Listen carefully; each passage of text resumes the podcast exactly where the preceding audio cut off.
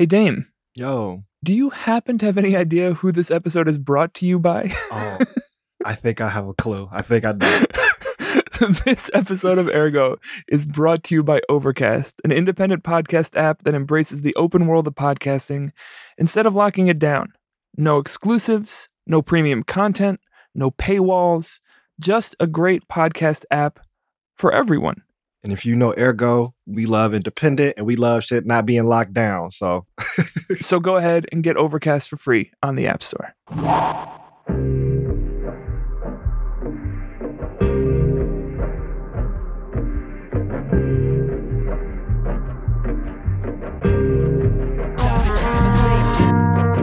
Hi there, this is friend of the show and self-proclaimed honorary third Ergo host, Eve Ewing.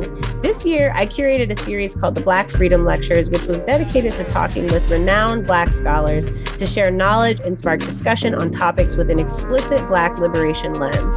We sat down with the speakers after each lecture and had some great conversations. And throughout the month of August, we're sharing those conversations with you as special episodes of Ergo. So today, you're going to hear a Q and A of me interviewing one of our guests. If you want to learn more or if you're curious to see the original lecture, visit our website, black freedom lectures dot org. On this episode, you'll hear me talking with one of my heroes and favorite humans, Barbara Ransby, discussing Black internationalism, Marxism, and anti-fascism. I learned a lot. I hope you do too.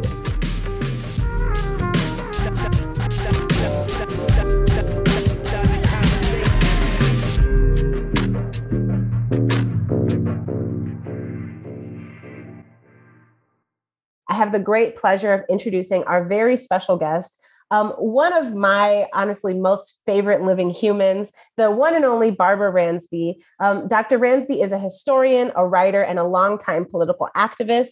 Um, she has does, published dozens and dozens of articles and essays in both popular and scholarly venues. Most notably, she is the author of the award-winning biography of civil rights activist Ella Baker, which is entitled Ella Baker and the Black Freedom Movement, A Radical Democratic Vision, which won no less than six, count them, six major awards.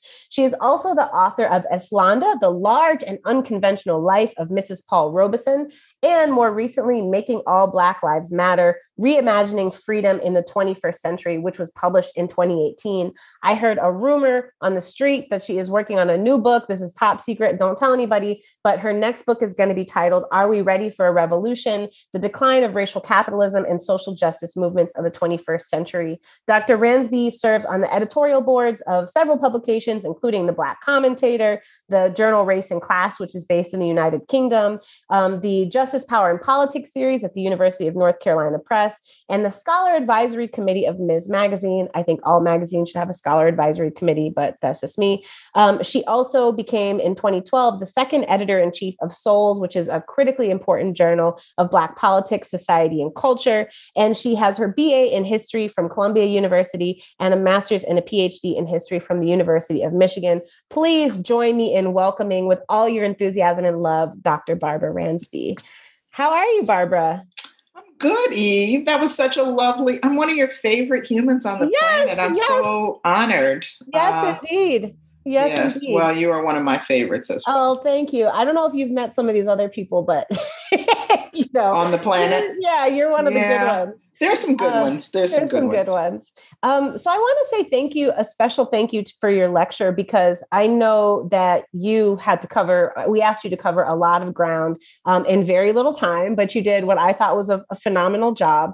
And it was very clear and accessible. And also, whenever I have the opportunity, I feel compelled to thank you publicly um, for all that you've done as, as a teacher for me and for so many others. I know that in my life, you have been um, one of the most important political educators. Um, so I just want to thank you for that. I feel it's thank important you. to do that. It's, thank um, you. Yeah. Now that's me buttering you up before I ask you a whole bunch of questions. I know. and I and, and I might flip them back to you too. So just oh, be, no. be, be on guard. Okay. I'll be ready.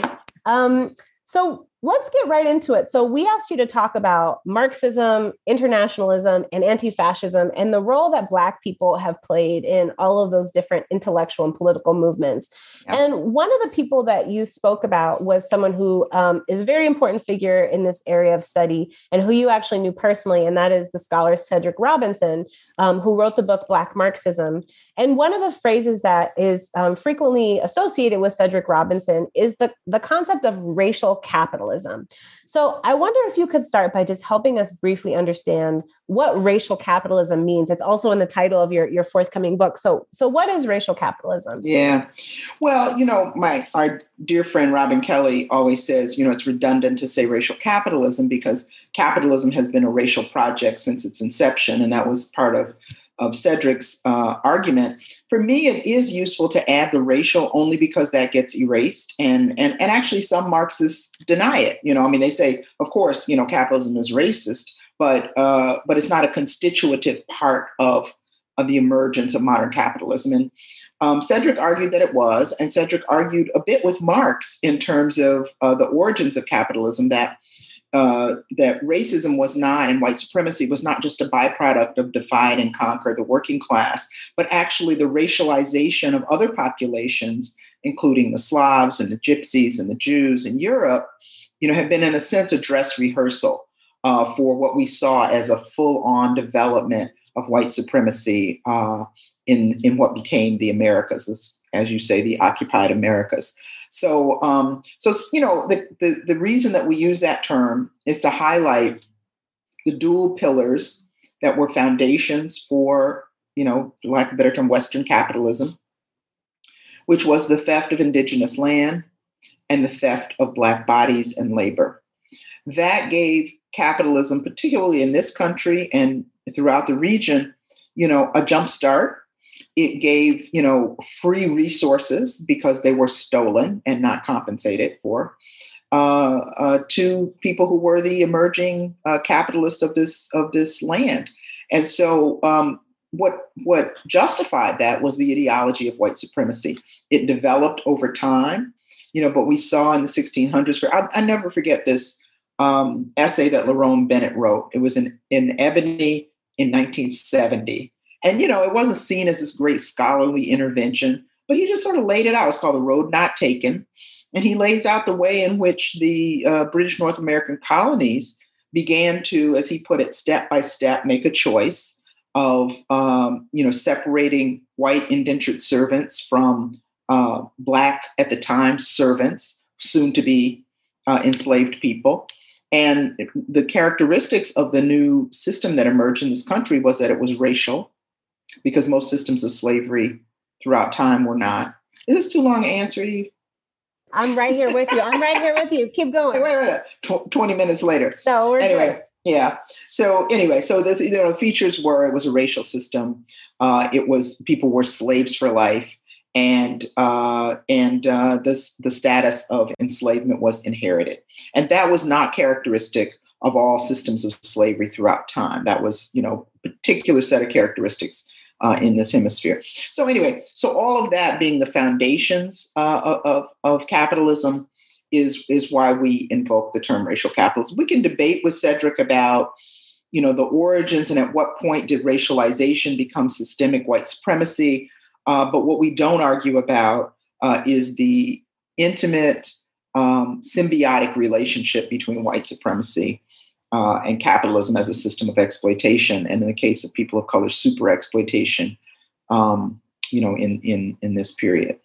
Yeah. And I thank you for that definition. And I, I feel like it's a, for me, at least, I understand where um, the great Robin D G Kelley is coming from and saying, oh, this is redundant, but the specification is clearly necessary because there continue to be conversations, and, and we'll talk about this later on in our discussion, but there continue to be conversations that are binaristic, either or. Well, we don't have to, you know, we don't have to understand racism because capitalism helps us explain why we have systems of inequality in our in our country.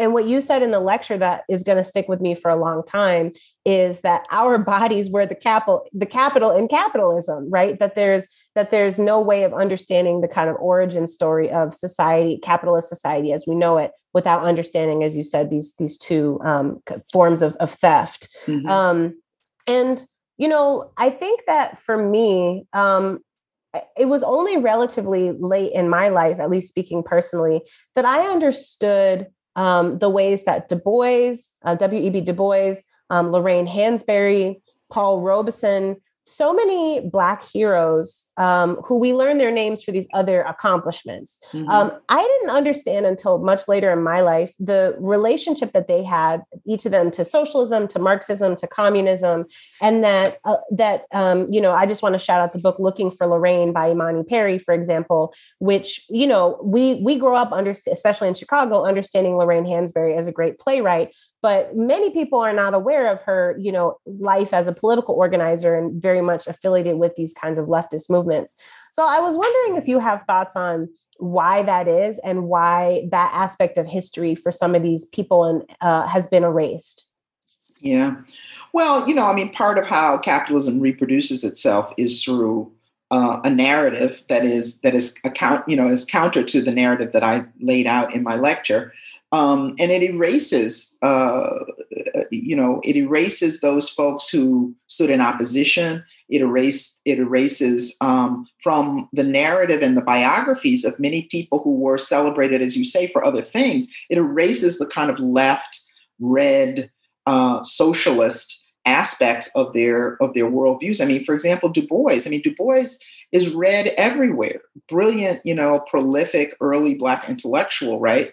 Um, du, Du Bois left this country, was, was, was, you know, blacklisted during the, during the Cold War and McCarthyism, rejected capitalism, ended up, and, and also reversed his views on the talented tenth. We often think of him as this elitist, uh, you know, who didn't have confidence in the masses, but, but he really backtracked that, uh, later in life and ended up, you know, dying in exile in, in, in Ghana as a communist. So that is part of the Du Boisian story, that many of the people, many Black intellectuals, quite frankly, who are infatuated with Du Bois uh, don't like to tell. It's an inconvenient truth. You know, I think when people began to examine the ways in which and the reasons for white supremacy, it takes us back to economic issues. It takes us back to a political and economic system. Uh, white supremacy is, as you know, Barbara Fields once said, you know, ideas are promiscuous critters. So, you know, white supremacy is this hodgepodge of ideas, sometimes Um, contrary stereotypes, you know, uh, uh, riffing off of each other. But a political economy functions in a certain kind of way with a certain kind of logic. And racism and white supremacy has served capitalism very, very well.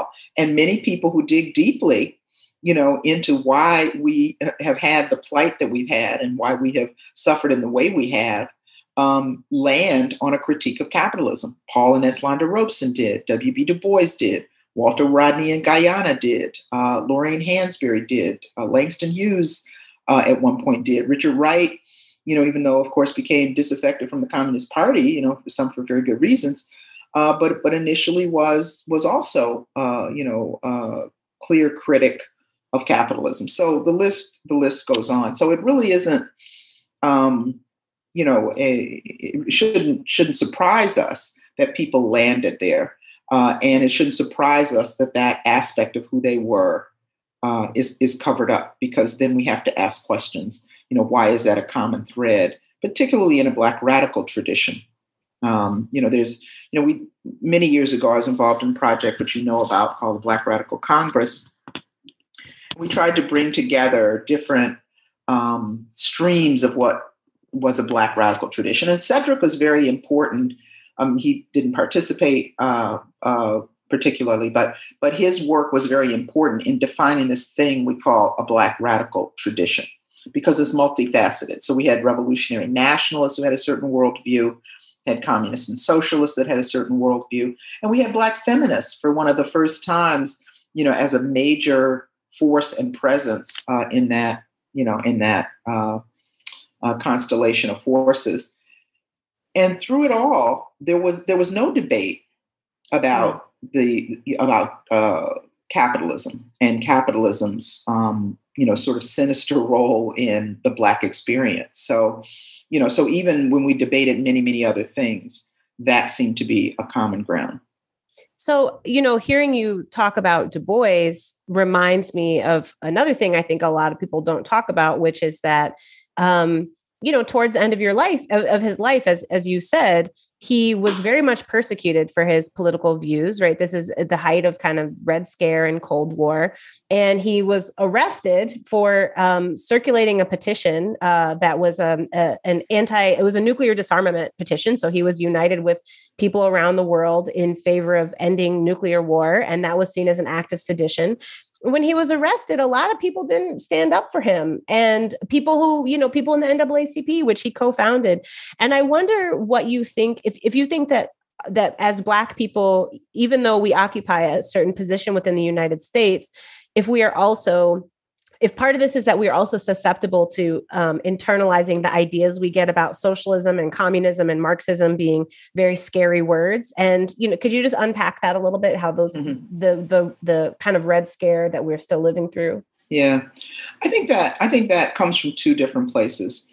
Um, and one is the politics of respectability, which is to say, we're fighting racism. We don't want to carry any other burdens. If communism is a stigma and a label, then let's eschew that so that we can just fight the main battle. I mean, it's a very short-sighted view, uh, but it's not it's not unique to Black people. For example, people in the immigrant rights movement sometimes, you know, embrace this uh, fairly conservative image of who they need to be in order to have feel that they have less opposition about being included. Right? We're, we're immigrants, but otherwise we're just like you.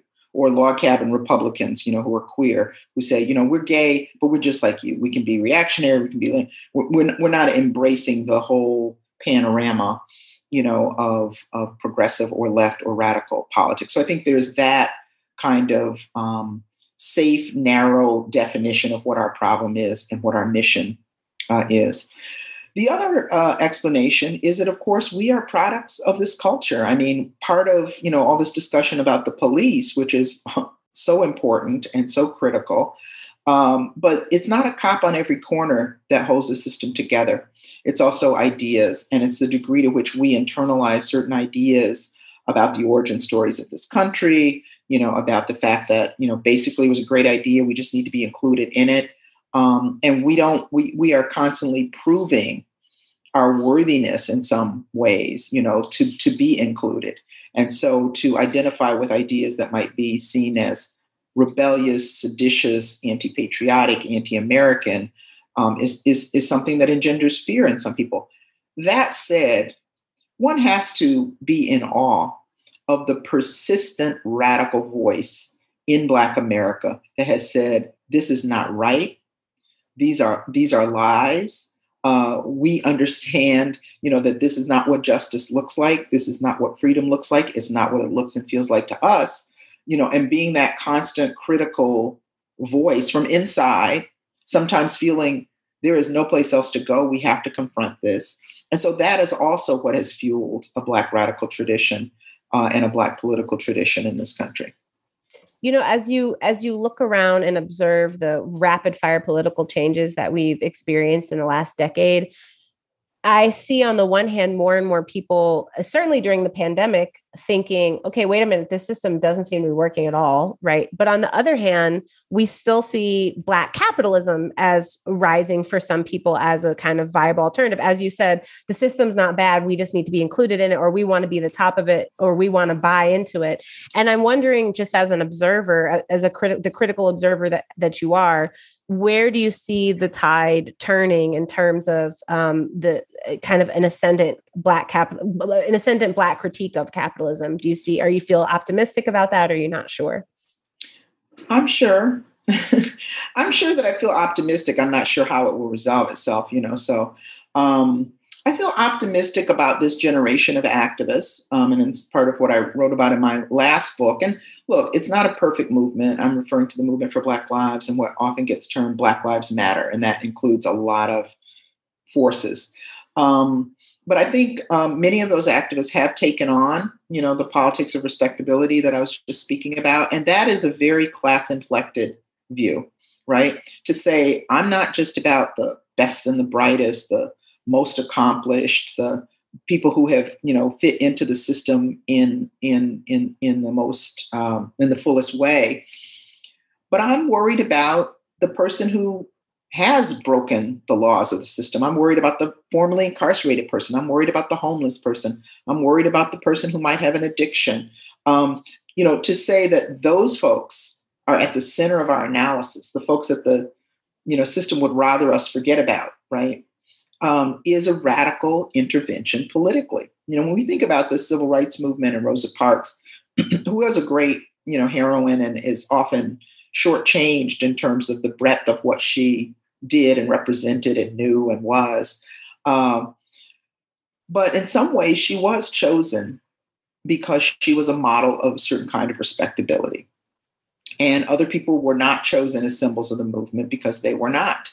And so then come to the point where we have an Eric Garner, uh, a George Floyd, um, a Philando Castile, uh, people who, Walter Johnson, people who um, in some ways broke the rules, people who were functioning in the underground economy, people who the media and the cops initially attempted to vilify and deem as deserving of whatever happened to them. The movement, you know, yanked that story back, you know. So, you know, that, it, so it's not just about the politics of respectability. It's also about the ways in which um, conforming to middle class and actually, you know, do, the dominant system's notion of who we need to be um, in order to be legit in this society is rejecting that. And that is a radical move away from Black capitalism. Right. So that said, you know, there's a lot of people, you know, b- Black people who now have positions of power, who make a lot of money. Um, the majority do not. And so I think our analysis has to match the reality that we see. It is still a racist system. It is still uh, uh, a system of white supremacy, but it does manifest itself a little bit different. And we all we all don't experience race and racism in the same way, you know, obviously. So when um, Movement for Black Lives responds to, you know, uh, um, the Freddie Gray's murder in Baltimore, for example, there are Black public officials, there are Black cops involved, et cetera. When they, when they respond even to Obama, it was not with a simplistic notion that we're all Black, so we're all on the same page. No, it was a political response. And so that what that's what makes me optimistic about our ability to critique the system in a much more thorough and fundamental way, um, and not to be distracted uh, or satisfied with representational politics that don't involve any kind of redistribution uh, or transformation. So, so that's that's why I'm optimistic. I think we, you know, we do have a serious fight on our hands, but um, but I am optimistic. Yeah, I really I appreciate you laying that out because, you know, when you mentioned Rosa Parks and her being chosen as the face of the movement, you know, I hear the implicit nod to Claudette Colvin, right? Exactly. A Black teen girl who initially was supposed to be the Rosa Parks figure, right? That was gonna that was going to um, be the leading face of the, of the bus boycott and becomes pregnant, right? And so we can't have a, a, a an unwed mother, you know, Black teen pregnant girl be the face of this movement. And I think that, to your point, one of the most important interventions is catching that type of language when we talk about, for example, when we say the shooting of unarmed Black people, right? Well, guess what? Maybe armed Black people also don't deserve to be executed in the street by the police, right? By the state. Maybe that's also not okay. And I see that as tying into what you're saying about the relationship between respectability and capitalism, because this all comes from the idea that to be, to be poor is a sin, right? In America, to be poor is a moral failure. To be in the margins where you have to participate in these kinds of underground economies is a moral failure and means that your life is then not worth saving. And that's just not, This is not okay. This is mm-hmm. not acceptable. Mm-hmm. Mm-hmm. And, you know, I was listening to, I think it was Nora Erkat talk about the situation in Palestine uh, recently. And I remember my visit there uh, on a uh, um, Indigenous women, of feminists of color delegation in twenty eleven. And there were so many parallels because it was kind of like every Palestinian was assumed to be guilty until proven otherwise by, you know, Israeli police at checkpoints and every place else. And, and that for, for poor and working class Black folks, particularly, you know, poor Black folks, um, it is assumed, you know, you are, you are a criminal, you are a gangbanger, you, until proven otherwise, right? And so it criminalizes an entire community. And as you said, you know, in a moment where gun ownership is being valorized by white people on the right, the acknowledgement of having a legal weapon by a Black person has often led to them being not only arrested, but attacked, assaulted, uh, and, you know, and in some cases killed. And so, so that, that line of respectability, you know, is very important, I think, in this moment. The other thing I'll say, Eve, in terms of optimism, you know, around capitalism versus Black capitalism.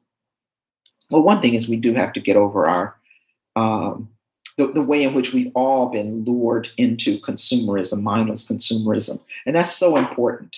Um, Grace and Jimmy Boggs talked about this in writing in Detroit many years ago. But, you know, uh, if we think freedom is the ability to buy, you know, an assortment of, you know, fifty different choices for shoes or fifty different choices for X or Y, if that is what we see as a certain kind of freedom, then really what, you know, we have to recalibrate what we're fighting for. I mean, that, that is not, that is not what we're, what I'm fighting for, um, you know, uh, certainly. But, but I think the other point is that capitalism itself is in a serious crisis. And if we needed any reminder of that, it is the climate justice movement that has a radical edge in its analysis, which basically says mindless growth cannot continue, that we cannot continue to pillage and plunder the planet.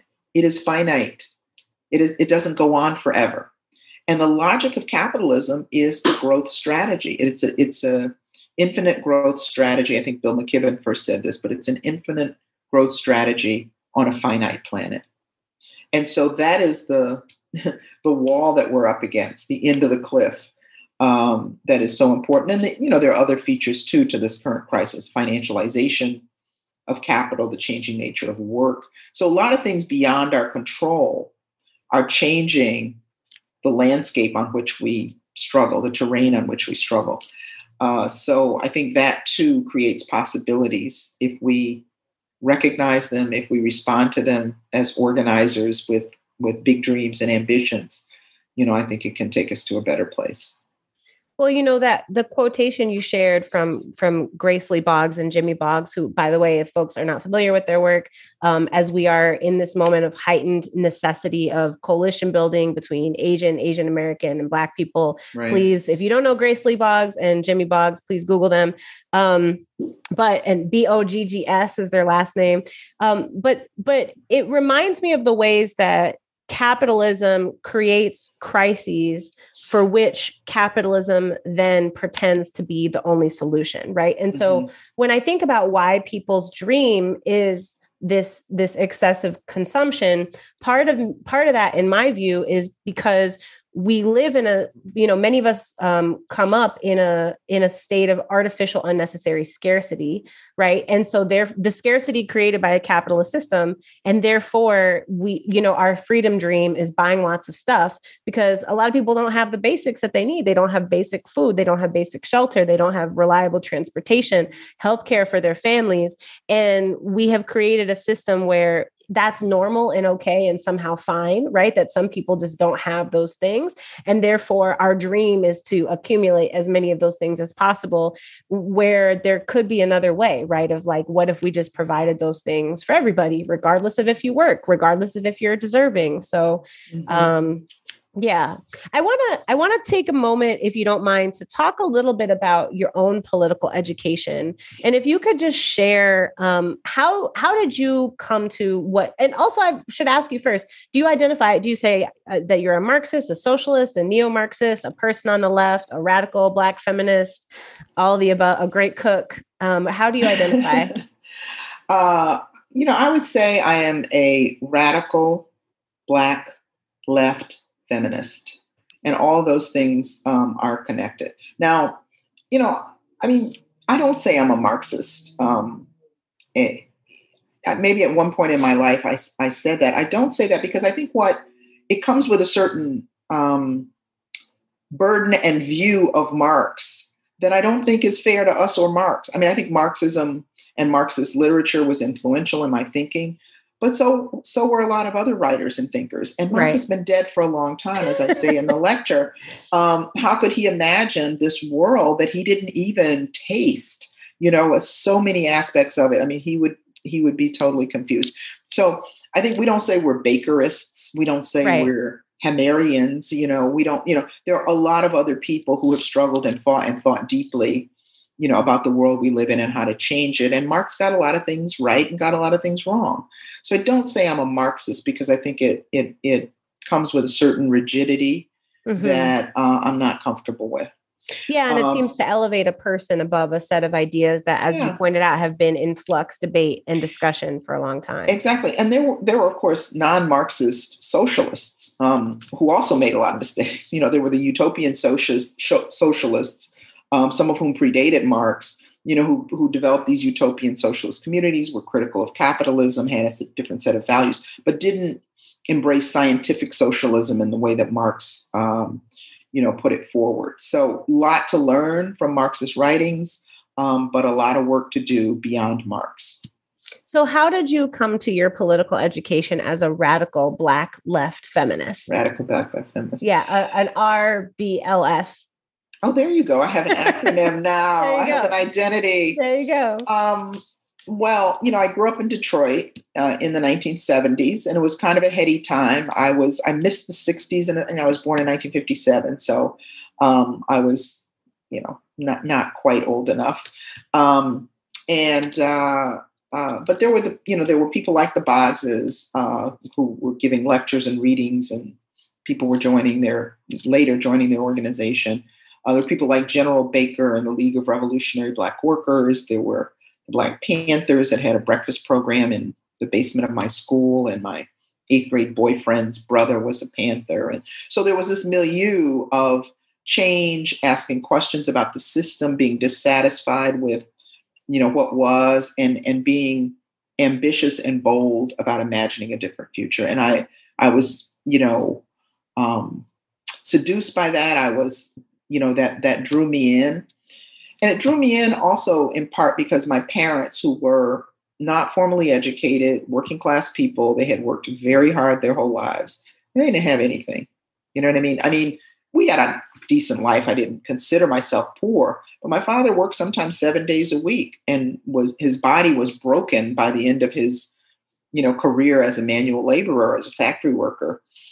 And I, and, and we just, he just never was compensated or rewarded for that work. And I saw other people who seemed to be unscathed by their work and, and highly rewarded. And I always wondered about that, I think, as a very young person, of, of that inequality. My parents also sent me to a Catholic school, which was not because they were Catholic, it was because it was the, the private school they could afford. And so I, I, I saw like legit middle class and upper middle class people who went on vacations and all this stuff that we never did. Um, and so I began to ask questions about inequality. And then um, I think as I was exposed to ideas about capitalism and empire and, um, you know, various theories of change, you know, I, I embraced it, and I wanted to know more. And then I, you know, I mean, the, with all of us, I think, you know, there are phases to our evolution. I think I had a very simplistic formula about us versus them early on, and about how you make change. And, and then I began to see, you know, weaknesses and contradictions within the left, and began to be, you know, dissatisfied um, with the dogma that matched, you know, that, that was the response to our oppression, which was not liberating us. Um, and I began to ask more and more questions and kind of try to deepen my own understanding. But my understanding, I have to say, has always been grounded in some degree in practice. You know, I, I believe in that notion of praxis, that you can't just go off somewhere and think your way out of a situation. You have to be engaged with people who are trying to apply those ideas in the world. And you have to legitimate yourself in that. Like, who's going to listen to you if you've just been, you know, off in the cubicle somewhere figuring stuff out? Uh, and then you come back, aha, I have the answer. No, right, you know, right. We got to do that. We got to figure it out together. Right. I really appreciate you sharing that, because I think that um, I think that one of the critiques that comes from the right of Black scholars or Black thinkers or Black radicals is they're always looking for this, this kind of distance or hypocrisy. And I think, I think that many people, you know, certainly myself and, and also you and a lot of other people, that this kind of lived experience is part of the origin story. And, and it, it seems like that's, you know, for a lot of Black people at the end of the day, you look around and you're like, this is just not, this isn't, this don't work. This is not working the way it's, the way I was told. Um, and when you explain, you know, at the beginning of our conversation, when you explain racial capitalism, it makes so much sense when we look at the world around us. And if we have an experience based that on what you said, praxis, right, which is practice plus reflection plus mm-hmm. action, and then in a cycle. Um, and yet we still have these debates where people are like, it's not race, it's class, right? Um, and I just wonder, why do you think that is, and why there's still an investment in the idea that we don't need to understand racism if we understand classism? Well, I, you know, why is it? Um, I think some, and I, I wrote this piece about this, and I wrote about D S A and Bernie Sanders, who I supported, but, um, you know, and you and I talked about this at the time, but, you know, I think one of the big weaknesses of that campaign, perhaps the biggest weakness, was the refusal to deal with issues of race.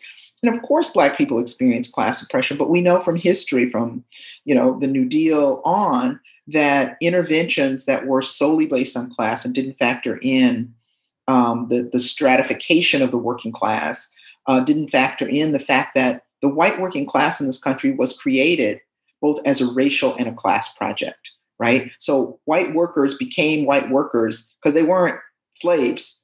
They weren't enslaved. They weren't Black enslaved people. Uh, so, um, and that identity was very, that, that juxtaposition was very important. So a sense of, you know, belonging to a, a racialized uh, uh, class, a racialized um, a strata of people was very much a part of class formation in this country. A number of people write about this. Um, but I think it, it is, it's, you know, it's simpler. It seems neater to just talk about Black and white unity. We're all oppressed by class. I think it it threatens the privilege of certain um, white leftists to concede that race is an integral part, and you cannot talk about class struggle in this country without talking about Black people. You cannot talk about resistance uh, to capitalism without talking about people of color. You cannot talk about, you know, the history of this country without talking about Indigenous folks. And all of that leads us to white supremacy uh, and, ra- and capitalism as a class and racial project. But you can't talk with, as you know, a greater degree of authority and not factoring in a Black radical tradition if you acknowledge that. So some of it is ego and arrogance, quite frankly. Um, and some of it is, you know, it's just, it's, um, you know, it's a blindsidedness. It's a, unwill, you know, it's a comfort with a dogma that that sees any variation, any um, augmentation of a of a strict Marxist view, you know, as as a deviation, as uh, revisionism, as, you know, some um, horrible departure from the true path. And that's, you know, that is not going to liberate us. That has not liberated anybody. Right. At that point, yeah. It's fundamentalism more than it, it's a, it's an yeah. attachment to a person or right. a kind of ethos. Yeah. Right. Right. And as I say, you know, to, to his credit, I think, you know, I, I think probably Karl Marx would be horrified at the dogmatic way in which his ideas are are sometimes, you know, put forward. So, um, yeah, I mean, there are Marxists and non-Marxists who have that uh, that view as well. You know, that, uh, you know, it's it's class only. Um, I think, you know, we do need unity among oppressed people. We do need multiracial organizations. But the way you do that is not by avoiding right. the reality of racism and white supremacy. It is by tackling it. Um, and if any moment that there should be hopefulness about our ability to do that, it's now. I mean, you had white people in remote places outraged by the George Floyd murder. Now, right. they don't have a complex analysis of racism and white supremacy, I am sure. But there is an opening there. And the argument has always been, you know, to talk about race is going to divide people who are oppressed, and, you know, Black and white workers are, you know, need to you know, make a common common bond, um, and all of that. And, and of course, the history is that Black workers often get thrown under the bus at the end if we don't tackle the racism that is underneath the surface. So, yeah. Yeah.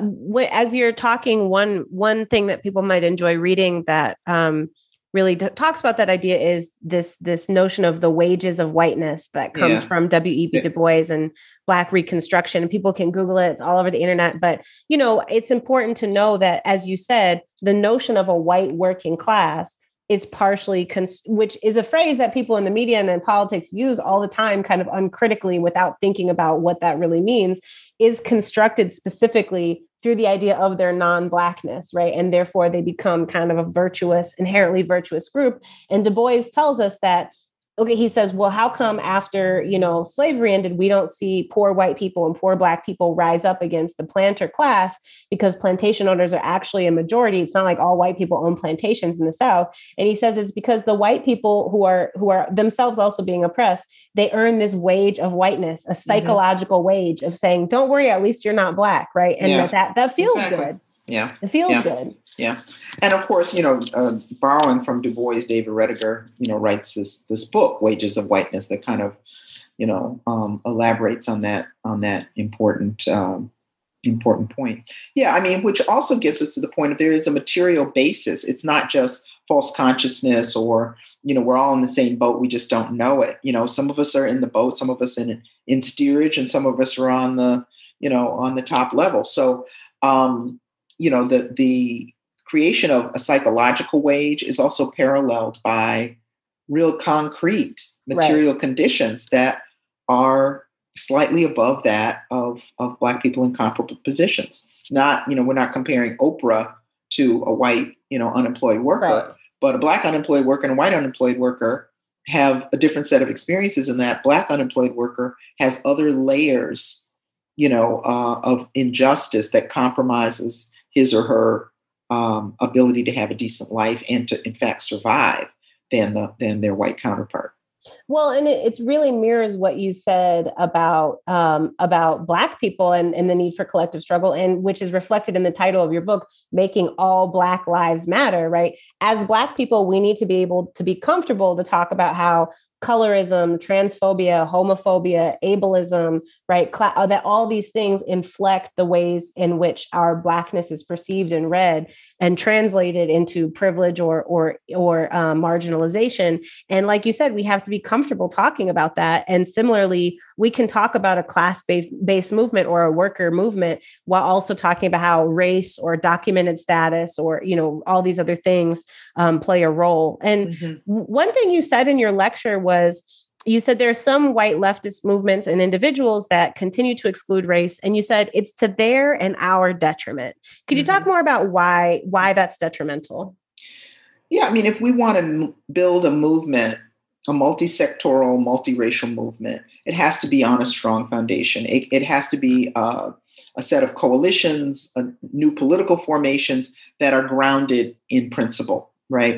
We are not going to, um, you know, concede to silences and gloss over differences and, and be able to fight a really hard battle together, shoulder to shoulder. So the degree to which we Uh, a degree to which, um, you know, some whites on the left push race under the rug. Not just whites, by the way. There are a number, several prominent Black intellectuals who do this too. Um, uh, but to sweep race under the under the rug means it's going to come back to haunt us. You know, at a critical moment when you need to trust the person that you're fighting alongside of, there's going to be that doubt there. There's going to be that question there. Or the racism will resurface and people will succumb to all kinds of seductive measures, you know, to to uh, uh, put, you know, Black liberation and Black freedom either on the Black back burner or disregard it altogether. Now, back to what you were saying earlier about internal things, even within the Black community, I'm reminded of uh, the title of a book by your colleague and my dear friend, Kathy Cohen, you know, The Boundaries of Blackness. So, you know, the idea that L G B T Q folks and and and uh, poor folks and incarcerated folks are, you know, are not in our Black community, are not of concern to a Black freedom movement. You know, that has been the danger of that politic of respectability. Uh, Kathy talks about it in terms of the AIDS crisis and how, um, you know, they were concerned about some cer- certain aspects of Black suffering, but not others because of who those Black bodies were. Um, and so to the degree that this phase of the movement is pushing back against that, you know, there's a greater potential to win um, in a bigger way for more people uh, than there ever has been. And, and as you've said in your work, and as many other, to me, this is also a core ethos of Black feminist ideas. When we fight for those people, everybody wins, right? Yes. By definition, when we fight for the most marginalized, everybody wins. And I, yes. I think that's really important. Yes. Um, And so I have a couple more questions. I'm going to be respectful of your time. Um, I want to share a question that we got from one of our viewers, which is that, um, you know, there, there, what are your thoughts towards uh, or in response to um, Black people who feel like, you know, okay, in order to, to gain our freedom, our liberation, we have to regain our capital independence. And in particular, um, looking at the history of places like Tulsa and the attachment to the idea of, of a Black Wall Street, how do we, on the one hand, recognize and acknowledge the ways that capital has been stolen from Black people without necessarily um, viewing that as the pathway to our liberation and, and what, you know, people who want to buy back the block, those, those kinds of ideas. How do you, how do you respond to, to those um, ideologies? Well, it depends on how we're defining wealth. I mean, the way capitalism defines wealth, the, the way profit is um, accumulated under capitalism is, you know, quite frankly, by exploiting people. If you go and get a McDonald's franchise and you pay everybody that works there what they deserve and you um, improve the quality of the product so that we don't all get, you know, become overweight and sick and have high blood pressure. Um, if you do all those things, you, your profit is going to go down. So the way that we accumulate wealth under capitalism is necessarily exploitative. Um, you, you, you, you get as much as you can from the consumer that buys your commodity and you pay as little to the worker that produces it. That's the formula. You know, it's not, you know, so you can lessen that and you will lessen your margin of profit. Now we can talk about wealth in a different way. We can talk about collective wealth. We can talk about solidarity economies and cooperatives as a way, as an alternative way of producing and distributing goods and services um, in, you know, parallel time under capitalism. And then we can imagine, you know, a whole different formula, where what our reward is, is not to get more money in the bank and a bigger house, but it is that everybody gets access to education, everybody gets access to healthcare, everybody gets a house to live in. Um, to me, that's that's what we should measure in terms of collective wealth um, of, of, of, of Black people. You know, there is, um, I think, an illusion, and we we talk in circles about this sometimes. We talk about Black individual wealth as if it were collective wealth, right? So if every time a Black person became a billionaire, it all got divided up between the most needy Black people in the general vicinity, right? That would seem like progress to me. That is not what happens. Now, it is true that um, wealthy Black people give more to Black causes, Black scholarships, um, you know, they may be inclined to hire more Black people, but they are still doing it within the confines of a system that fo- is focused on and fueled by the individual accumulation of wealth at the expense of other people. That's that's the only way to view it. So I, you know, based on my politics and values, that's not the way that we are going to get free, even though a few of us might feel free in the process and and be quite comfy. Um, that's that's not what I'm going to spend the rest of my life fighting for. Well, and it also, again, we have to think about the role of imagination and what our dream is. And so most people I know who, you know, grow up without a lot, when we think, okay, well, what are your wildest dreams? You think, I want to be able to pay for a great education for my kids. I want to make sure that my mom doesn't have to work until, you know, her hands fall off and, and, mm-hmm. and make sure that she, you know, that, that our parents are able to retire. Mm-hmm. I want to make sure that if somebody gets sick, you know, so many people that I love have medical debt, right? And they're trying to pay that off.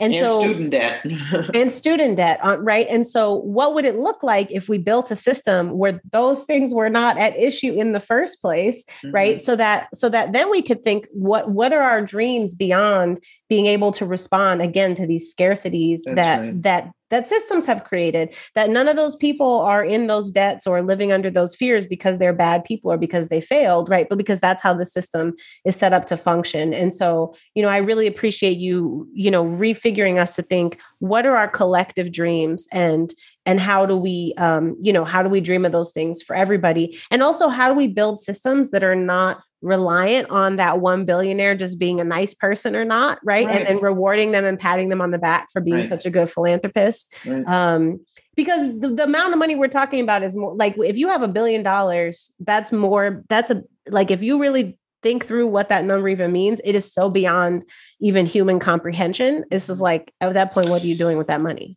And we're we're we're about to see the emergence of the first trillionaires, right? You know, I mean, that's even off the stratosphere. I want to also just say something else about um, about wealth and uh, the disproportionate amount of wealth in the hands of a very few individuals. You know, there's a way, and people like us might think of wealth as, oh, they're so rich. They have a fancy car. They have a fancy house. They have a fancy coat. Well, this is not about that. These people have more wealth, and the wealth trans in, trans, uh, translates into decisions and power. They can decide to fund a wing of a hospital that will focus on childhood diabetes if one of their kids happens to have that affliction, right? They can decide that uh, everybody in Haiti is going to have uh, clean water tomorrow. Like, should those be individual choices? The, the, the guy who stood up at the Morehouse commencement and said, I'm going to wipe out your student debt. Like, is that, you know, as you suggest, should that be an individual decision, or should that be a collective decision?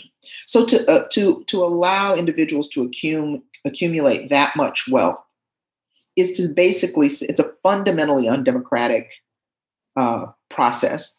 It allows them to basically make, you know, uh, uh, enormous amounts of decisions that have consequences on many, many, for many, many people's lives.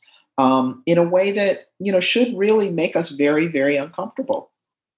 I think that's right. And I think that, if anything, the, to me, the biggest benefit of Michael Bloomberg's brief and ill-fated run for presidency was that it it spawned so many people actually understanding for the first time what a, what a billion really is.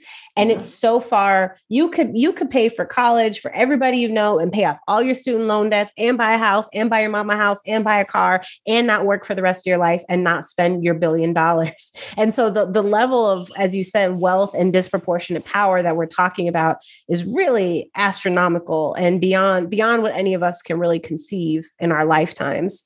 Um, I want to ask you one more question, even though I have so many things to, to discuss with you and, and say. I again. didn't get to ask you questions, Eve. Okay, how about you ask me? You're the one. Smartest person we know. That's not, no, I'm just, thank go ahead, you. you can ask me one. Thank you. Why don't you, if you have one, you can ask me a short one. Okay, good. Oh, you missed your chance. You missed your chance. Okay, now time for my question. So my last question um, is, you know, one of the things that you talked about in your lecture is how powerful it is for us to look at the history of Black freedom fighters who have had an internationalist perspective. Mm. And a lot of us in what we currently call the United States, we grow up learning about freedom struggles here, but we don't learn a lot about work abroad, even though many of our heroes, from Malcolm X to Lorraine Hansberry to Du Bois, who we've talked a lot about, right? All these people learned a great deal from their contemporaries around the world. And I'm wondering, two, two-part question. Number one, what do you think prevents some of us from paying attention to global movements? And number two, do you have a, a can you give us one or two book recommendations mm-hmm. for those of us that are looking to enhance our global understanding of freedom struggle? Right, right, right. I have I have one on my desk right now. Let me reach. I it. love it. I love a visual aid. Yes. Oh, yes. World Making After Empire. Oh, The Rise and Fall of Self-Determination by my dear friend, Adom Getachew. Yes. Awesome yes. book. Awesome book. And I have a few we'll, more. We'll drop the, we'll drop the link in the I chat. I have a few more well. around here as well.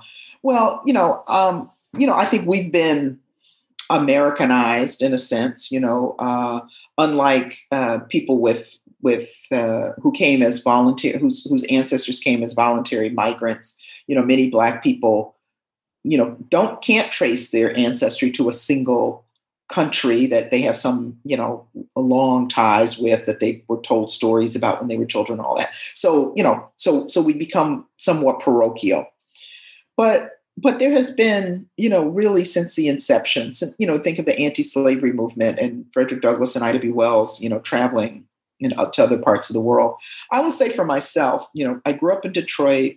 I grew up with parents who, I mean, maybe once my, my father was on an airplane once, you know, when my, when my, I was living in New York and my son was born, he came to see us and his, his grandson, but, you know, they were people who lived the distance that they could drive, and they, they were, they worked all the time and, and all of this. But when I moved to New York and I met Black people from the continent, that is the continent of Africa, from the Caribbean, from Europe, from Latin America, you know, like Ella Baker, when she arrived in New York in nineteen twenty-seven, and her mind was kind of blown by the Black diaspora that was there.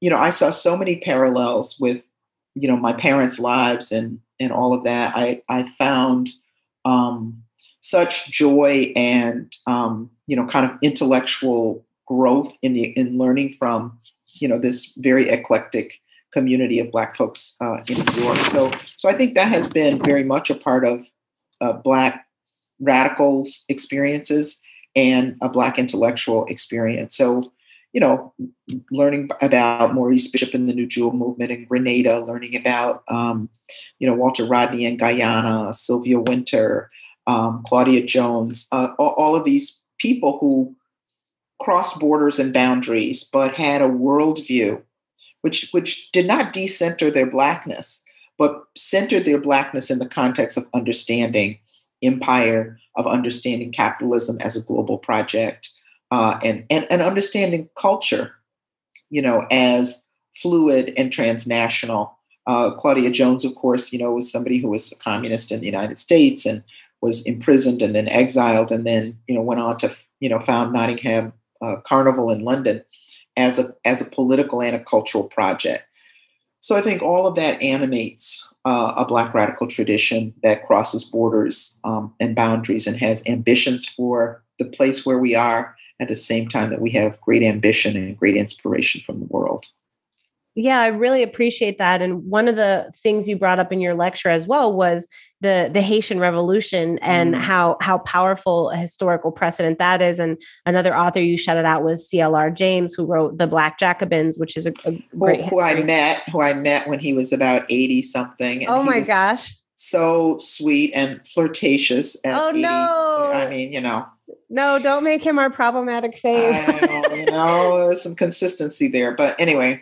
Well, um, I, I bring that up because I, you know, on Monday we had a conversation about Palestine with Kari Peterson Smith, and something that Kari said was, when you learn about other people's struggle, I, I promise you, you will learn something about yourself. I mm, promise you. Yeah. And I think that, you know, as Black people, I, I certainly as a Chicagoan, I'm very concerned with what's happening right around me, but there's so much that we have to learn because the systems that got us here are global systems, absolutely. Right? We are Black people in a diaspora, right? We are we are part of this this international system of of colonialism and chattel slavery, and so we have so much to learn when we read what happened to Black people in France, what happened to Black people in Jamaica, what happened to Black people in Brazil, right?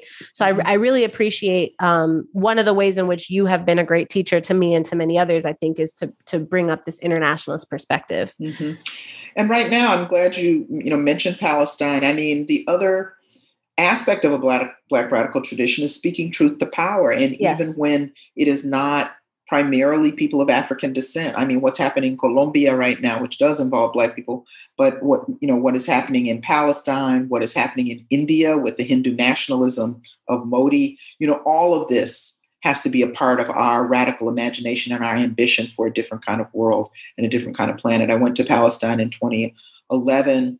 Um, and again, I saw so many parallels. I didn't, you know, of course, our country supports to the tune of, you know, a, a lot of money, you know, every year, you know, the most money to any country, uh, the Israeli government, which perpetuates all kinds of injustices against the Palestinians, this, you know, continued occupation, um, the tre- treatment of Palestinian citizens of Israel as second-class citizens, et cetera.